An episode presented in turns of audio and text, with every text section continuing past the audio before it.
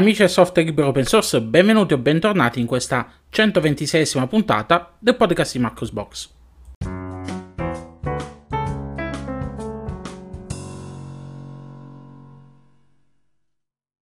Rieccoci qui in questa nuova puntata del podcast di Marco's Box a commentare con voi le principali notizie dal mondo del software libero open source. Questa puntata sarà dedicata a, uh, ad alcuni argomenti che avevamo già trattato nelle settimane scorse, perché ci sono stati eh, degli sviluppi al riguardo, e mi riferisco principalmente alle notizie riguardanti l'H P Dev One e a uh, Firefox Translations. Ma iniziamo, iniziamo subito questa puntata. Come vi avevo anticipato ad inizio puntata, torniamo a parlare dell'H P Dev One, il portatile pensato per gli sviluppatori, realizzato da H P in collaborazione con System settantasei. System settantasei lo conoscete tutti quanti, è quel produttore di hardware statunitense eh, che commercializza computer portatili e eh, computer desktop eh, equipaggiati con Linux, che nella fattispecie vengono venduti con Pop!_OS come sistema operativo, che è una eh, derivata di Ubuntu eh, con una serie di estensioni che va a modificare l'interfaccia, eh, l'interfaccia utente eh, di, rispetto a un Ubuntu, e che tanto è stata mh, apprezzata da, da parte della community, perché offre una, eh, un nuovo punto di vista, una nuova reinterpretazione di Gnome Shell che eh, sta piacendo, e in futuro eh, si distaccherà anche da Gnome Shell fornendo un desktop environment proprio, quindi eh, tanta roba. Gli sviluppatori di Pop, di Pop!_OS e di System settantasei si stanno dando da fare per rendere la propria distribuzione unica nel panorama delle distribuzioni Linux. Bene, eh, quindi eh, System settantasei in collaborazione con H P hanno, ah, hanno realizzato questo nuovo portatile, l'H P Dev One. Ehm, vi avevo parlato le settimane scorse dell'imminente arrivo del, di questo portatile nel, in commercio, e adesso è finalmente disponibile per acquisto, però purtroppo soltanto in territorio eh, statunitense. Eh, la particolarità di questo H P Dev One è quello di avere un hardware basato su eh, piattaforma A M D, quindi con un processore A M D Ryzen serie sette Pro, eh, grafica Radeon integrata, eh, e che viene venduto con Pop!_OS come sistema operativo. Eh, le caratteristiche del computer sono le stesse di quelle che vi avevo anticipato nella scorsa puntata del podcast di Marco's Box, quindi eh, come dicevamo un Ryzen sette Pro, eh, sedici giga di RAM di tipo D D R quattro tremiladuecento, un S S D PCIe Express NVMe da un tera, e un display con eh, mille nit di luminosità e risoluzione mille ottanta p. Il prezzo è un prezzo davvero interessante, perché si parla di mille novantanove dollari. Speriamo che questo portatile venga commercializzato anche alle nostre latitudini, e speriamo vivamente che questa collaborazione di H P con System settantasei Porti, porti, porti degli sviluppi, porti a una line-up di prodotti eh, nei, prossimi, nei prossimi anni, che appunto eh, vengano, vengano commercializzati anche in territorio europeo, perché mi farebbe davvero piacere mettere le mani su un computer come questo. Sapete bene che l'altra alternativa è quella di eh, rivolgersi verso eh, i portatili Dell equipaggiati con Ubuntu, però lì siamo anche su una fascia di prezzo eh, superiore.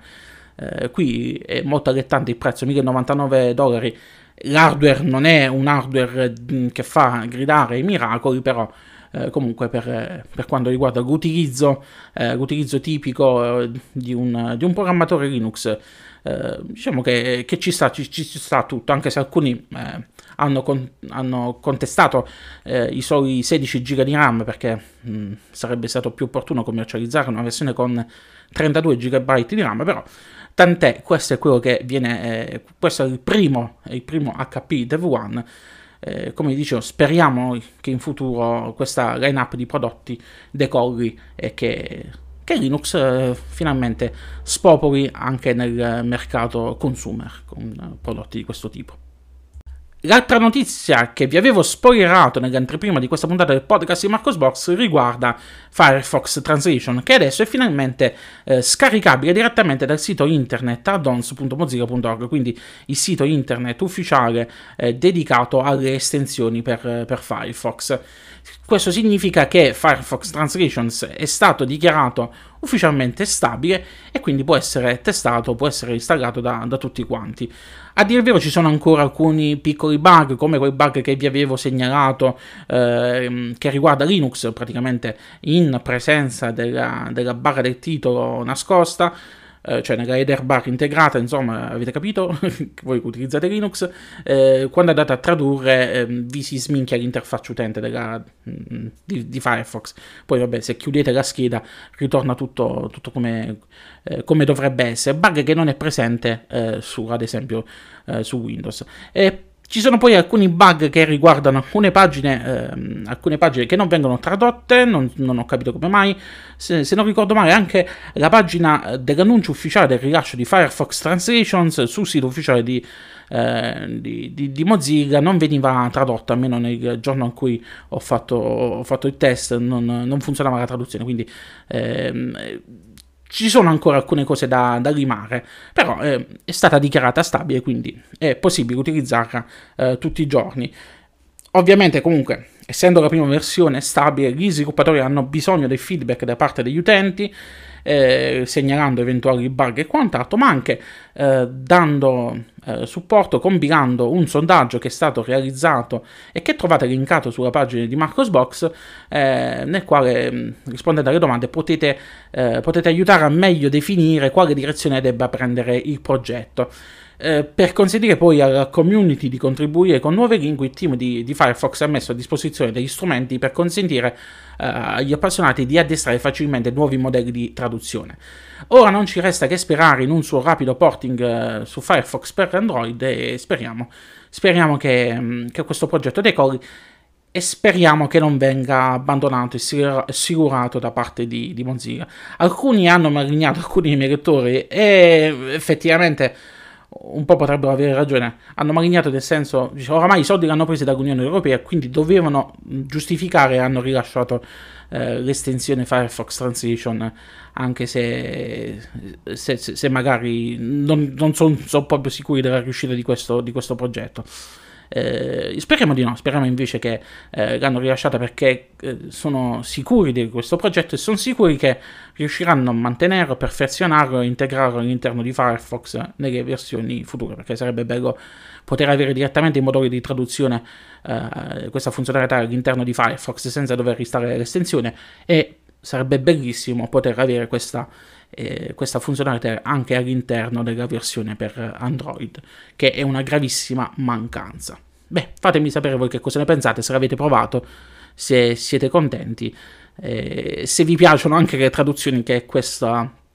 che questa estensione fa. Io ho fatto alcuni test, ho visto che per sommi capi traduce, traduce bene, quindi certo ehm, non è proprio fluente nelle traduzioni rispetto, che ne so, a una traduzione effettuata con, eh, con il traduttore integrato, ad esempio quello di, eh, di Google Chrome o di Microsoft Edge, eh, oppure con il motore di traduzione deep l punto org, ma cacchio si chiama quello, vabbè, non, non mi, sanno le R, le R di mezzo, quindi mi impappino facilmente, vabbè, eh, vi lascio magari il nome del motore di traduzione. Quindi dicevo, rispetto ai motori di traduzione classici è meno fluente, alcune parole non vengono proprio tradotte bene, però ripeto, sono le prime versioni, quindi c'è sempre ampio margine di miglioramento. Chiudiamo adesso questa prima parte del podcast di Marco's Box e passiamo alle notizie, quelle inerenti al mondo delle distribuzioni Linux. Eh, iniziamo parlando di Linux Mint. Come sapete bene, Clement Lefebvre, il patrono di Linux Mint, ad ogni fine mese pubblica sulle pagine ufficiali del blog di, eh, di Linux Mint un articolo dedicato allo sviluppo della distribuzione e allo sviluppo di Cinnamon, quindi facendo un recap su tutto quello che hanno fatto, e ci dà anche eh, uno sguardo ai progetti futuri, alle nuove funzionalità che verranno integrate all'interno della distribuzione. Questa settimana Clement eh, ci ha dato due, eh, due notizie riguardanti due applicativi che fanno parte di, eh, di Linux Mint ormai da tempo. La prima notizia riguarda Timeshift. Timeshift che cos'è? Un'applicazione che consente di effettuare degli snapshot di sistemi in grado, ad esempio, di poter, ci consente appunto di poter ripristinare il sistema se qualcosa va storto, magari con eh, un upgrade importante o quant'altro. È un'applicazione che il team di, eh, di Linux Mint cerca di spingere ormai da tempo e viene preinstallata su Linux Mint. e fa parte della strategia di aggiornamenti di Linux Mint. Eh, Timeshift, Timeshift però è un'applicazione che non è sviluppata dal team di Linux Mint, ma è stata creata da uno sviluppatore chiamato Tony George, uno sviluppatore di grande talento che purtroppo qualche tempo fa ha comunicato la sua decisione di interrompere lo sviluppo di questa applicazione per concentrarsi su altri progetti. E da qui la decisione del team di Linux Mint di contattare lo sviluppatore per poter ehm, capire come poter aiutare. Alla fine il team di Linux Mint ha deciso di adottare semplicemente l'applicazione Timeshift e di occuparsi della sua manutenzione. Timeshift quindi adesso verrà eh, mantenuto come una X-App, quindi tutte quante le varie applicazioni che fanno parte dell'ecosistema di Linux Mint, e le sue traduzioni le troverete su, su Launchpad, quindi se volete contribuire alle traduzioni potete farlo eh, liberamente, così come potete far eh, contribuire allo sviluppo di Timeshift su GitHub, eh, sulla pagina dedicata. È una notizia che fa piacere vedere, perché eh, una distribuzione come Linux Mint eh, prende, non aspetta che gli altri eh, facciano, facciano la prima mossa, ma decide di rilevare un programma, ed è il bello del mondo del software libero open source, eh, di prendere un programma e di mantenerlo, di decidere di mantenerlo e di supportarlo. Quindi i programmi, quelli buoni nel mondo del software libero open source, non muoiono mai, ma anche se succede qualche cosa allo sviluppatore, vengono mantenuti e il loro sviluppo continua, eh, continua in maniera, speriamo, proficua, come in questo caso, perché mh, si sa che gli sviluppatori di Linux Mint, quando prendono e adottano qualche applicazione, la portano a, avanti, quasi sempre. Perché quasi sempre? Perché l'altra notizia riguardante il mondo di, eh, di Linux Mint eh, riguarda eh, BlueMan, che va a sostituire Blueberry. Molto tempo fa, partiamo da, da, dalla preistoria, diciamo così, molto tempo fa Linux Mint utilizzava eh, Gnome Bluetooth, un'utility che funzionava bene su, su molti desktop, sviluppata da, dal team di Gnome. Eh, era un front-end per, eh, per poter far funzionare, insomma, il Bluetooth. Eh, improvvisamente Gnome Bluetooth ha iniziato a funzionare bene soltanto su Gnome, per via di alcune modifiche che sono state adottate al, al, del programma. Ehm, sapete bene che Linux Mint ha però bisogno di una soluzione che sia compatibile al cento per cento con Cinnamon, Mate e X F C E, e quindi non aveva senso che ogni desktop sviluppasse il proprio strumento. Da qui la decisione in passato del team di Linux Mint di scrivere una X-App per ripristinare il front-end mancante che era stato rimosso. Questa X-App si chiamava Blueberry e ha consentito a Linux Mint di utilizzare Gnome Bluetooth negli ultimi sette anni. A partire però dalla versione quarantadue di, eh, di, di, di Gnome, Gnome Bluetooth non è più compatibile con Blueberry. Ehm, che cosa avrebbe dovuto fare il team di Linux Mint in questo caso? Avrebbe dovuto fare eh, modifiche significative per poter ancora far funzionare, quindi Eh, da qui la decisione del team di Linux Mint dice: sai che c'è di nuovo, visto e considerato che eh, c'è tanto lavoro da fare per continuare a far funzionare Blueberry eh, dopo che le modifiche sono state apportate da Gnome Bluetooth, non c'è apertura da parte degli sviluppatori di Gnome di poter eh, supportare altri desktop per Gnome Bluetooth e quant'altro, tagliamo la testa al toro e eh, smettiamo di, di sviluppare Blueberry e cerchiamo una soluzione alternativa. La soluzione alternativa in questo caso è stata rappresentata da BlueMan, che è un, che va, che è un applicativo che eh, non si basa su Gnome Bluetooth, è un front-end G T K per lo stack Bluetooth Bluez, offre diverse funzionalità, è distrognostico e quindi è il sostituto ideale eh, per poter essere integrato all'interno di, eh, di Linux Mint. La sua interfaccia utente è un po' più complessa rispetto a, a Blueberry, ma questo perché eh, BlueMan fornisce eh, molte più funzionalità. Fra l'altro, a differenza, come dicevo, del team di Gnome Bluetooth, gli sviluppatori di BlueMan sono anche molto aperti ad accogliere consigli, miglioramenti, e per questo motivo il team di Linux Mint ha deciso che BlueMan eh, sarà integrato su Linux Mint ventuno. E questa, anche questa cosa fa riflettere un po' sul team di... Eh, di di Gnome, che è sempre quello, il desktop environment, gli sviluppatori quelli più elitari, che un po' se la tirano, diciamo così. Poi non è vero, però magari viene percepito così all'esterno. Passiamo adesso a Ubuntu. con una notizia che riguarda il parco software della prossima versione di Ubuntu, Ubuntu ventidue punto dieci. Con il rilascio di Gnome quarantadue sono state introdotte due nuove applicazioni di default, ovvero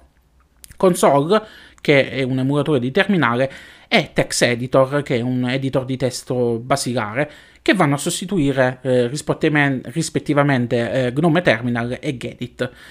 Le due eh, nuove applicazioni utilizzano il G T K quattro, LibreOffice e includono anche nuove funzionalità non presenti sulle vecchie applicazioni. Eh, sia Text Editor che Console hanno una nuova e più moderna interfaccia utente a schede, entrambi supportano anche lo stile dell'interfaccia utente scura e hanno i propri controlli per lo stile, per consentire di passare da, da modalità scura a modalità chiara individualmente. Insomma, se la volete chiara eh, su un sistema tutto scuro e viceversa, lo potete fare con queste, con queste applicazioni. E E molte applicazioni, molte, scusate, molte distribuzioni hanno già aggiornato il proprio parco applicazioni predefinite, Ubuntu invece ancora no, perché come sapete bene Ubuntu fa sempre il solito mischione di, di programmi, soprattutto su L T S, che eh, ci sono sempre alcuni applicativi che vengono mantenuti a versioni diverse di Gnome, non è mai tutto allineato all'ultima versione di Gnome, è una cosa brutta di Ubuntu, però chissà quando, quando decideranno di risolvere questo problema. Comunque... Eh, comunque gli sviluppatori di Ubuntu hanno deciso di iniziare a testare eh, Text Editor al posto di Gedit e, salvo ripensamenti dell'ultimo minuto, eh, Text Editor andrà al posto di Gedit come editor di testo predefinito su Ubuntu ventidue punto dieci, quindi sulla prossima release semestrale di Ubuntu. Um, è già arrivato nel ramo in sviluppo della distro, quindi se avete eh, installato una daily vi siete accorti già della presenza dell'editor di testo. Vi ricordo che comunque se siete su Ubuntu ventidue punto zero quattro L T S e volete provare Text Editor ma anche Console, lo potete fare perché entrambe queste nuove applicazioni sono presenti all'interno dei repository di Ubuntu, eh, di Ubuntu ventidue punto zero quattro L T S, e potete installare quindi Gnome Text Editor eh, per installare Text Editor quello nuovo e Gnome Console per poter installare la nuova il nuovo emulatore di terminale eh, di, di Gnome, Gnome quarantadue. Um, non sono proprio le ultimissime versioni, mi sembra che sono aggiornata la versione beta se non ricordo male su... sulla ventidue punto zero quattro, comunque se volete dargli uno sguardo a questi applicativi potete farlo eh, liberamente.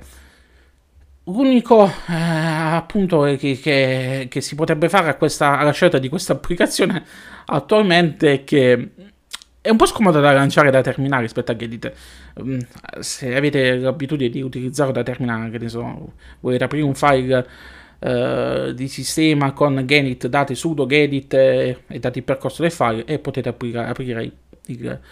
i file. Adesso non è, è un po' più complicata la cosa dal punto di vista veramente di, di scrittura, perché dovete dare sudo uh, gnome text ed, gnome trattino, trattino text trattino editor eh, percorso del file. Quindi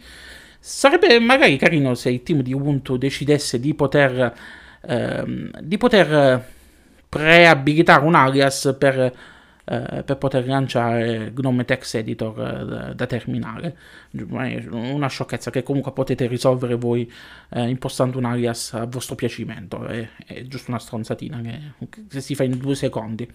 Fatemi sapere voi che cosa ne pensate, se vi piace questa applicazione, perché eh, Gnome Text Editor rispetto a Gedit attualmente mh, ha qualche funzionalità in meno. Mi sembra che non c'è il supporto per, per i plugin e quant'altro, quindi vabbè, eh, comunque sono le prime versioni, c'è tempo anche in questo caso per Gnome Text Editor di maturare, di raggiungere le funzionalità che troviamo già eh, su, su Gedit, che è ormai un programma che si è affermato negli anni. Anche questa settimana Luca torna a scrivere sulle pagine di Marco's Box e questa settimana lo fa con due articoli. Il primo è un suo hands-on, la sua consueta rubrica nella quale va a testare eh, le nuove versioni delle distribuzioni Linux. Questo hands-on di questa settimana è dedicato a Fedora trentasei, l'ultima versione stabile di Fedora. Nella fattispecie Luca andrà a analizzare questa volta eh, Fedora trentasei nell'edizione Gnome, quindi quella principale.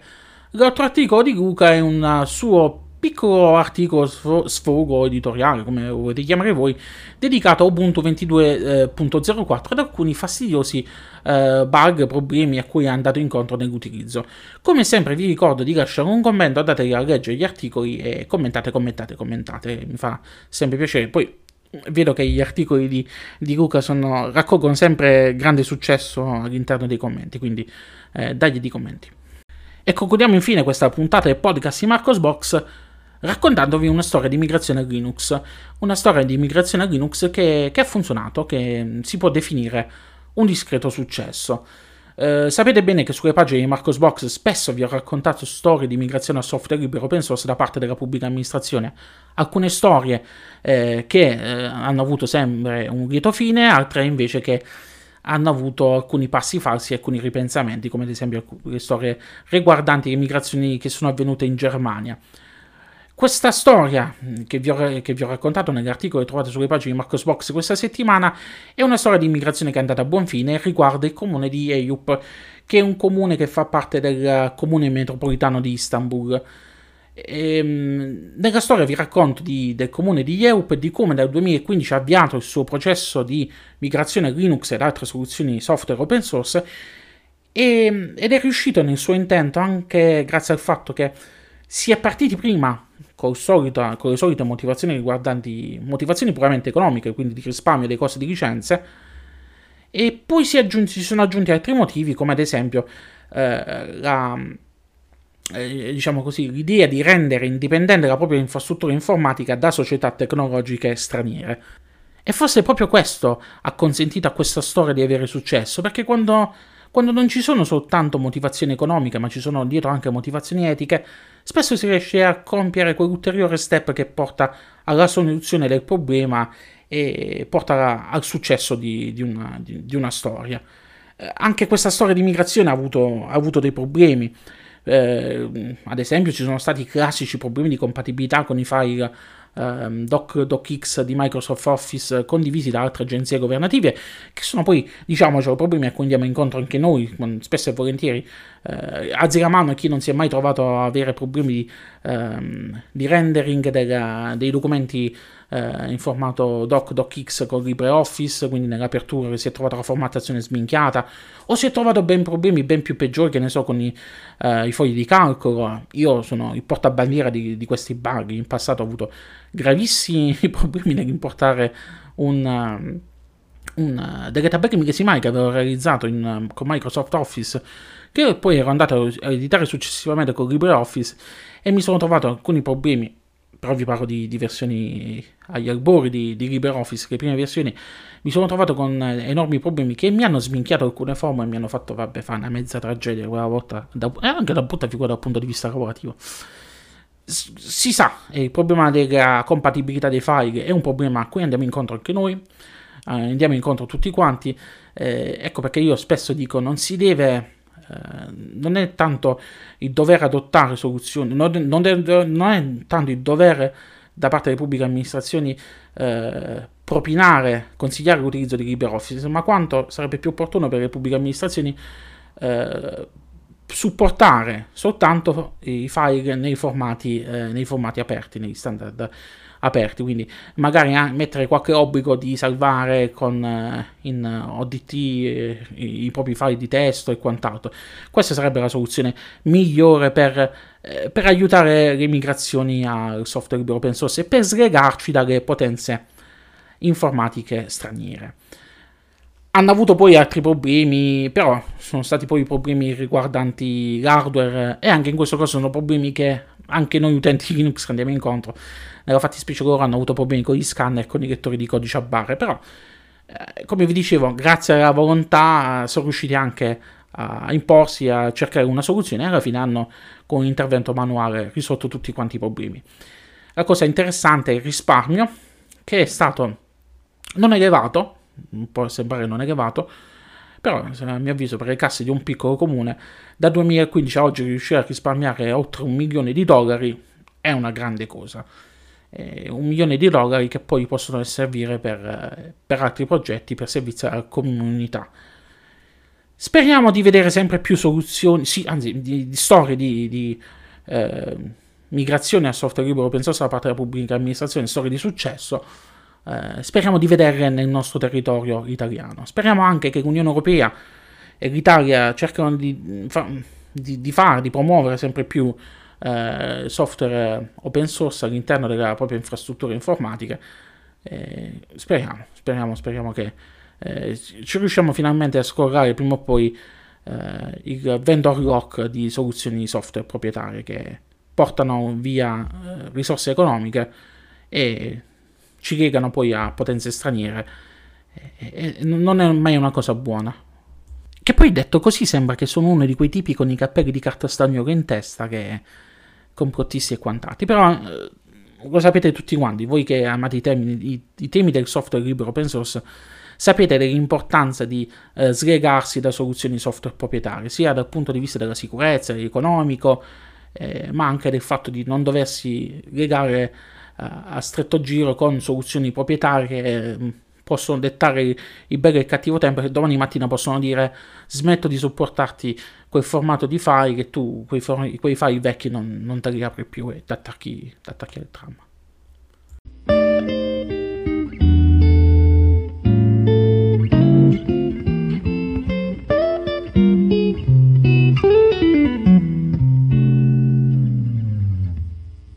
E con questa ultima notizia si conclude qui questa centoventeseiesima puntata del podcast di Marco's Box. Come sempre vi ricordo che potete seguirmi sulle principali piattaforme social, quindi Facebook, Twitter, eh, YouTube, eh, LinkedIn, eh, e mi trovate anche eh, su Telegram. Su Telegram mi trovate con tre canali: il primo è dedicato alle notizie al mondo di, di Marco's Box, il secondo è una community Telegram, quindi aperta a tutti quanti, nella quale potete parlare di Linux e non solo. E infine trovate un canale dedicato alle offerte di Marco's Box, ehm, sono affidato a Amazon, come avete avuto modo di vedere anche dal banner che trovate su, su Marco's Box, quindi se acquistate un prodotto su Amazon utilizzando il mio codice referral Marcosbox ventuno, oppure acquistate uno dei, link, dei prodotti che vi propongo all'interno del, della, della pagina Telegram dedicata agli sconti di Marco's Box, eh, Amazon mi darà una piccola percentuale su, sull'acquisto, a voi non cambia niente. Però quei soldini mi possono servire per eh, migliorare l'attrezzatura e soppiantare la mia colossale sfiga informatica nella rottura di componenti hardware, che come sapete è oramai una lunga storia di, di, di sfighe eh, tremende. Vabbè, lunga vita e prosperità a tutti quanti, ci riascoltiamo la prossima settimana con la prossima puntata del podcast di Marco's Box. Ciao ciao!